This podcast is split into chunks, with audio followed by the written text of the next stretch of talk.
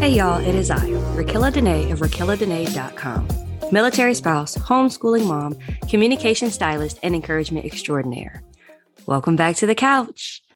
We have now successfully made it to almost the two year anniversary of what the world knows as the COVID 19 pandemic. I can't believe 2020 was almost two years ago, but it is. We have all seen collectively, culturally, internationally, the entire world, the importance of mental health, how fragile it can be, and what happens when we are isolated from each other and lack the ability to freely move throughout communities and have fellowship. Y'all, there's a lot of people that didn't make it. And I'm not just saying those who've passed away from COVID, I'm saying those who couldn't handle the mental health aspect of living in a world as it was for whatever their reasons were, who took their own lives. And suicide has happened more than just in the past two years. It's been an ongoing problem in military communities um, for individuals coming back from deployment, suffering from PTSD. It's an issue for young people, younger and younger, because of social media and anxiety and the desire to fit social norms that are really not norms. None of it is normal. It's all a facade but the internal struggle that comes with trying to match something you can never achieve. It creates hopelessness, the downturning economy, the inability to provide. I mean, there are countless reasons, and some people are just tired. Y'all, there are probably four or five of my closest friends that I could have on this couch with me today who have at some point attempted to kill themselves, wanted to kill themselves, or just thought about what life would be like if they weren't here anymore. And I didn't ask anybody else to have this conversation with me just yet because we're all still pretty raw and we're all still living through things. But I felt it was important because it keeps coming up in my life. Now, disclaimer I'm not trying to kill myself right now. I'm not suicidal now. But there have been many times in my life I have been suicidal. I remember as a teenager wanting to kill myself, but being afraid of not getting it right and then getting in trouble with my mom. I don't know about y'all, but the idea of like not getting it right and like, dang, I'm gonna have to deal with that discipline later. And when I realized I wasn't brave enough to take my own life, because that's how I saw it back then, I would just pray and ask God. This is before I'd received salvation, before I really had a relationship with Him, but I remember praying a lot as a kid. And I remember asking him, especially in my later teenage years, like the 15 to 17 year old range, to just not let me wake up. Like, God, if you love me, you'll let me just wake up in heaven and not on earth because I can't do this anymore. And then over the years, young adulthood, life happens, was pretty stable, honestly when I was out here ripping and running in these streets, you know, I was so reckless that I guess I never really considered actually taking my life because I really didn't see it lasting that long. And I've told the story about hitting 25 and being shooketh to my core, like, what do I do now? But I gave birth to my first child at 27 years old. Yes, I was 27, almost 28. And I remember maybe a year, maybe even not quite a year after her birth, thinking to myself, like, I don't know what to do. I don't know how to do this. So many things were happening in life and my other relationships. And I just thought, you know, I'm such a mess. She'd be better off without me. And I thought about it. And truth be told, just being totally transparent, there have been two times in my life where I actively tried to kill myself and it just didn't work. And at the time, I was mad at God, like, why won't you just let me die? I cannot handle this anymore. And now, now I look back with raised hands and a heart full of praise, like, thank you, Jesus. You didn't allow it to work. Now I can look back and see those tremendously heavy issues were still just temporary. And had my attempts worked then, it would have ended my life it would have stopped and cut off so many of the things that I have accomplished. And I'm not talking about like degrees or jobs, I mean relationships, friendships, experiences, those strangers that I complimented over the years whose days were made by the things I said to them, or the smiles that I gave, or the hugs I extended. All of those things matter. All of the little things we do in this world, they all have a ripple effect and they all matter. But the moment our life ends, the potential for future ripple effects fades. What we've done will last, but the ability to, to have more of them is over. And I remember, I want to say maybe 2019 being in the throes of great anxiety and depression and toxic relationships and I just thought to myself yet again, like, oh, God, I've survived so many things. I'm tired of surviving. I'm over it. If I'm not here, my children will be loved. Their village is strong. They will be okay. But it would be better for them to not have me as I am than for me to try to keep pushing through because I felt like a shell of a human being. And again and again, like times in the past. He whispered those sweet words to my spirit. He gave me the grace and mercy of a new day and another opportunity to try again. And it seems like lately, as I talk to friends or as I pray for people, even reading the news, hopelessness is so real and it's not bound by any parameters. There are famous people killing themselves. I mean, we had Anthony Bourdain gone he had money, he had fame and accolades, he had all of that. The children of celebrities killing themselves, which just goes to show that it doesn't matter what we can provide for our children or what level of affluence they may have. Hopelessness is real and it's a struggle for so many people. Y'all, it's hard to have hope when you feel like every day is going to be dark. And I know this conversation seems a little like, ugh, so heavy for the beginning of the year. But here's the reality so many people like choose words or set affirmations or make resolutions, all of which I don't do anymore. But when it feels like they can't honor themselves, they start to lose hope. Well, if I can't even get myself to, you know, eat a healthy meal, if I can't get myself up to work out, then how am I going to be able to X, Y, and Z? And it's those mental mud holes that dig our way to hopelessness. When you are so overcome with what went wrong or how big it is and how hard it is to fix, you lose sight of the present. And the present, the present is all we have. Life is but a vapor. And even when you live in the present, depending on the circumstances, that can feel suffocating. I've been there. I just wanted to offer encouragement though, because there's so many people smiling and there are so many people giving and working and doing that may be your neighbor or your coworker or your friend or your sibling and you think wow i would just they're just so amazing what would I do without them? And in the quiet moments of their day, they're writing letters and divvying up their owned possessions or the things that matter the most to them because they don't they don't see themselves being able to or wanting to live anymore. And I've experienced the side effects of suicide. I've had people I care about kill themselves, and it's terrible.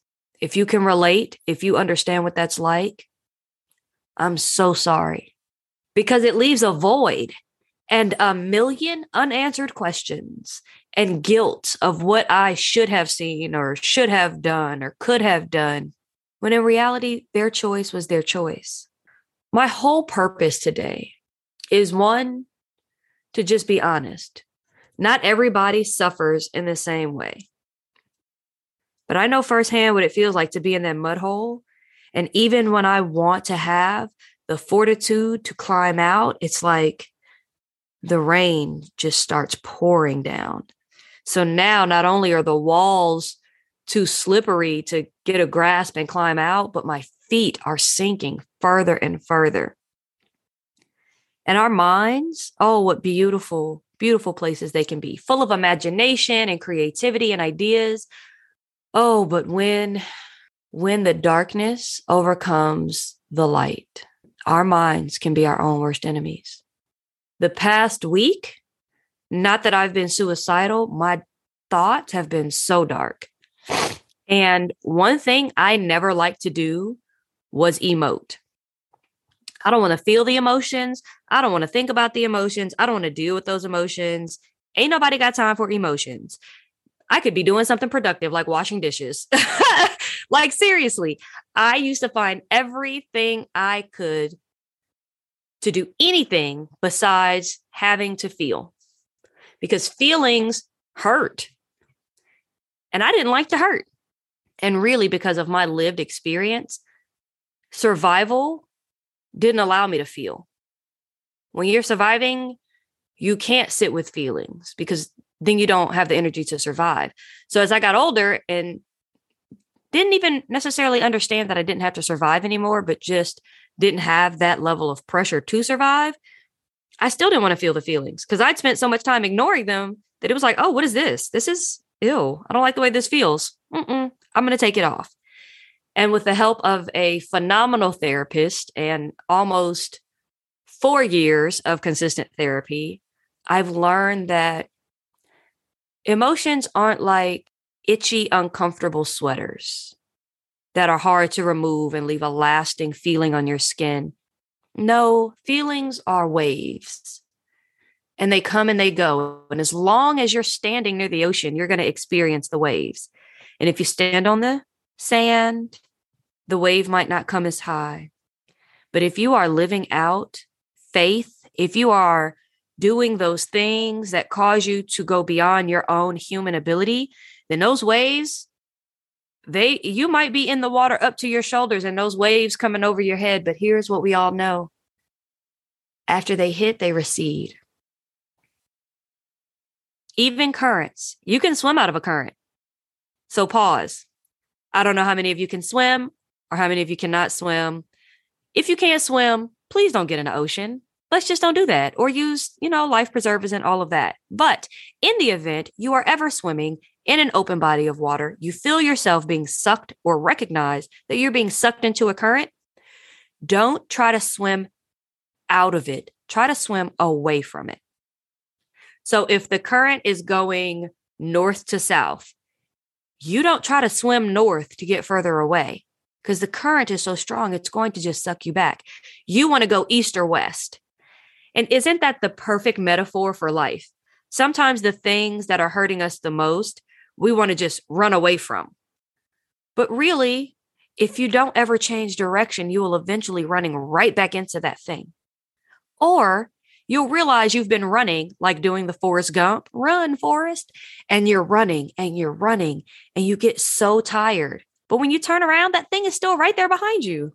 So when we stop and we face it and we realize what it is, then we can make the choice to swim away, to the side, to go around. But first, you have to recognize where it's coming from. So back to the point emotions are like those waves. And let me tell y'all, honey, sometimes the waves are hitting like the Atlantic Ocean after a hurricane. Oh my goodness. I'm not going to lie to you. I know we all know it.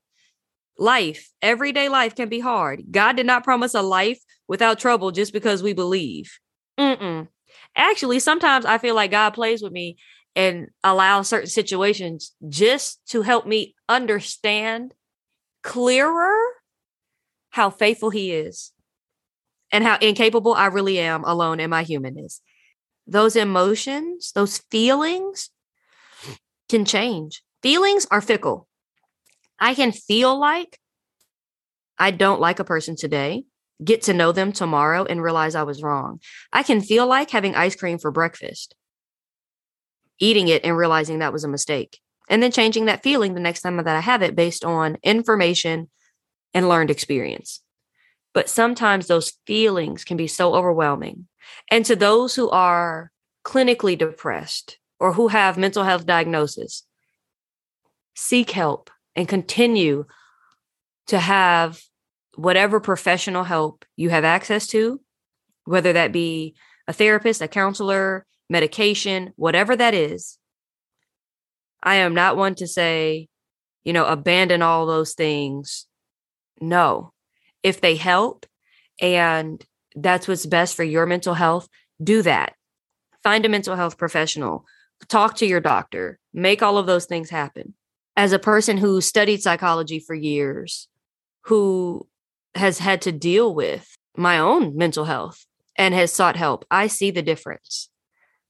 I see the difference. The past week of my life, like literally this week of my life, y'all, if I could if I could show you like rewound footage, you would probably stare eyes wide, mouth wide open.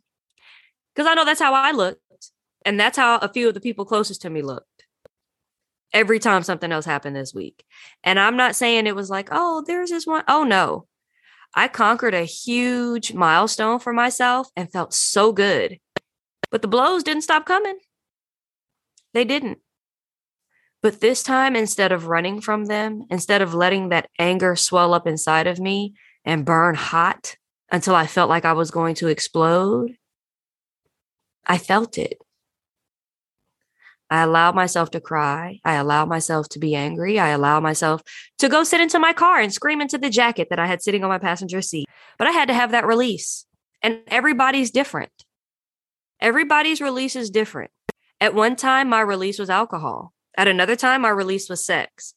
I'm at a point in my life now where I'm learning that my release cannot be dependent upon an external entity or factor or individual. And that's so empowering to me. So, anybody who lives near me and saw me dragging my almost 100 pound heavy bag into the garage yesterday, you already know why. if you happen to be my neighbor and you saw me struggling, now you know why. Because how I deal with all of those feelings is physically. And the easiest thing for me to do is to go outside and to beat up a bag that can't hit me back and to release all of those things. But learning that took time and help and guidance from a mental health professional. Had it not been for the skills that I've learned and the amazing village of sisters that God has given me, and the faith in Christ that I have held on to so deeply the past couple of years, y'all, I'd be out of here. I'm not even going to lie to you. You know what? I'd write some really nice letters, I'd mail them, and I'd be done. I know who I was. And I know what I used to think my limits were. And we've all heard it said, trouble don't last always, joy cometh in the morning. Child, you don't have to wait till tomorrow. That doesn't mean a physical rising of the sun.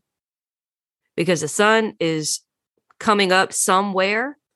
That sun, to me, that morning is whatever moment we look back onto the Son of God. That moment that we're reminded that Christ is all we need, that's when our morning begins in the middle of whatever darkness we're facing. He gives us beauty for ashes. He gives us joy in our mourning. He gives us the strength to keep going one more day. My heart aches for those left behind. My heart aches for those who are ready to go. Seek the help. Say it out loud. Y'all, there's something so powerful that happens when we say it out loud, whatever it may be. Because I know for me, the enemy will use the things that I hold secret to wear me out, honey. Ooh, beat me like a bad habit. Do you hear me? But when I say it out loud, I receive that power back. When I admit to my friends the areas I have fallen, that is when I can be strengthened. That is when we can pray about it or they can speak life over me. And I'm not saying this for those who are dealing with mental health issues that require more than just human effort and will. Because while I've never experienced that, I've seen that struggle in clinical settings and I've seen it in relational and familial settings, and it's hard. But for those of you, my friends out there who join me on the couch, who are in a season that feels like it's just too much, or the season itself doesn't seem to change, even though the months on the calendar keep passing by, or no matter how hard you try, it seems like you get further and further behind on your goals. Listen to me. It's worth it. It's worth it. God tells us to try Him, to test Him. And it's hard when we ask for or we pray for something and it seems like it's not coming fast enough or He's not listening to us. He's always listening. And every tear we cry breaks His heart. And every hurt we feel is exponentially worse for Him. None of us has ever looked at our children and seen them crying and laughed. None of us has ever seen our children hurt and ignored them. None of us has ever seen our children sick or weary or heartbroken and turned our backs. Our Father is the same, except greater. He cares for all of us simultaneously. So, as so many people are peddling the message of, you know, the first month of the year and conquering your goals, friend, take care of yourself today. Remind yourself of all you have overcome. Remind yourself of all the things you've accomplished, even if it's just waking up and getting out of bed, taking a shower, and putting on clothes. That is monumental because when you don't feel like you have the energy to do much more than roll over in a dark room, those few things are like coming in first at a marathon. Do what you can to take care of yourself and your mental health because it starts on the inside. the Bible says, out of the abundance of the heart, a man speaks. How are you speaking to yourself? That's what's in your heart. What are you speaking about yourself or about others? That's what's in your heart. And as we work on our hearts, it helps come out of our minds. Dr. Caroline Leaf is a Christian neuroscientist, and her work about negative thoughts and how they literally take over the mind is amazing. Science backs up the truth of what we know that life and death is in the power of the tongue. I really encourage all of you to check it out. She's got a podcast and books and she's done talks, but it's quite remarkable. And in the meantime, be gentle with yourself, friend. We all out here making it. And social media will tell us that we have to fit a certain size jean or have our house decorated in just the right things from Target no shade to Target because listen, that is my place of refuge outside of my home. Um, but truly, we are told that by 40, we should be able to do certain things or have certain things. And listen, I'm coming up in a few months on my 20 year high school reunion. Just about every relationship in my life outside of my sisterhood village is going through a transition and it sucks. I'm talking about it sucks like a Dyson vacuum fresh out the box. But here's what I know there are so many blessings attached to the lessons of this season that I refuse to give up. The me that wanted to be done with life in years past is now thrilled to see what's on the other side because I understand. I understand that it's all coming together for a reason and that all things are going to work together for good. And even if the reason is just so I could sit on the couch and come to you and talk to you and encourage you, then thank you, Lord, because that's enough for me. That's enough. I hope that it is an encouragement to you. And I hope that all of those who have been my Aaron and Hur along the way in my weakest moments, I want you to hear me say thank you again. And you all know who you are.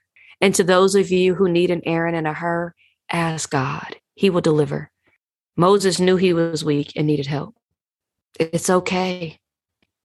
None of us are meant to be strong. We're not buildings. We're not blocks. We're human and made to feel. And it's okay.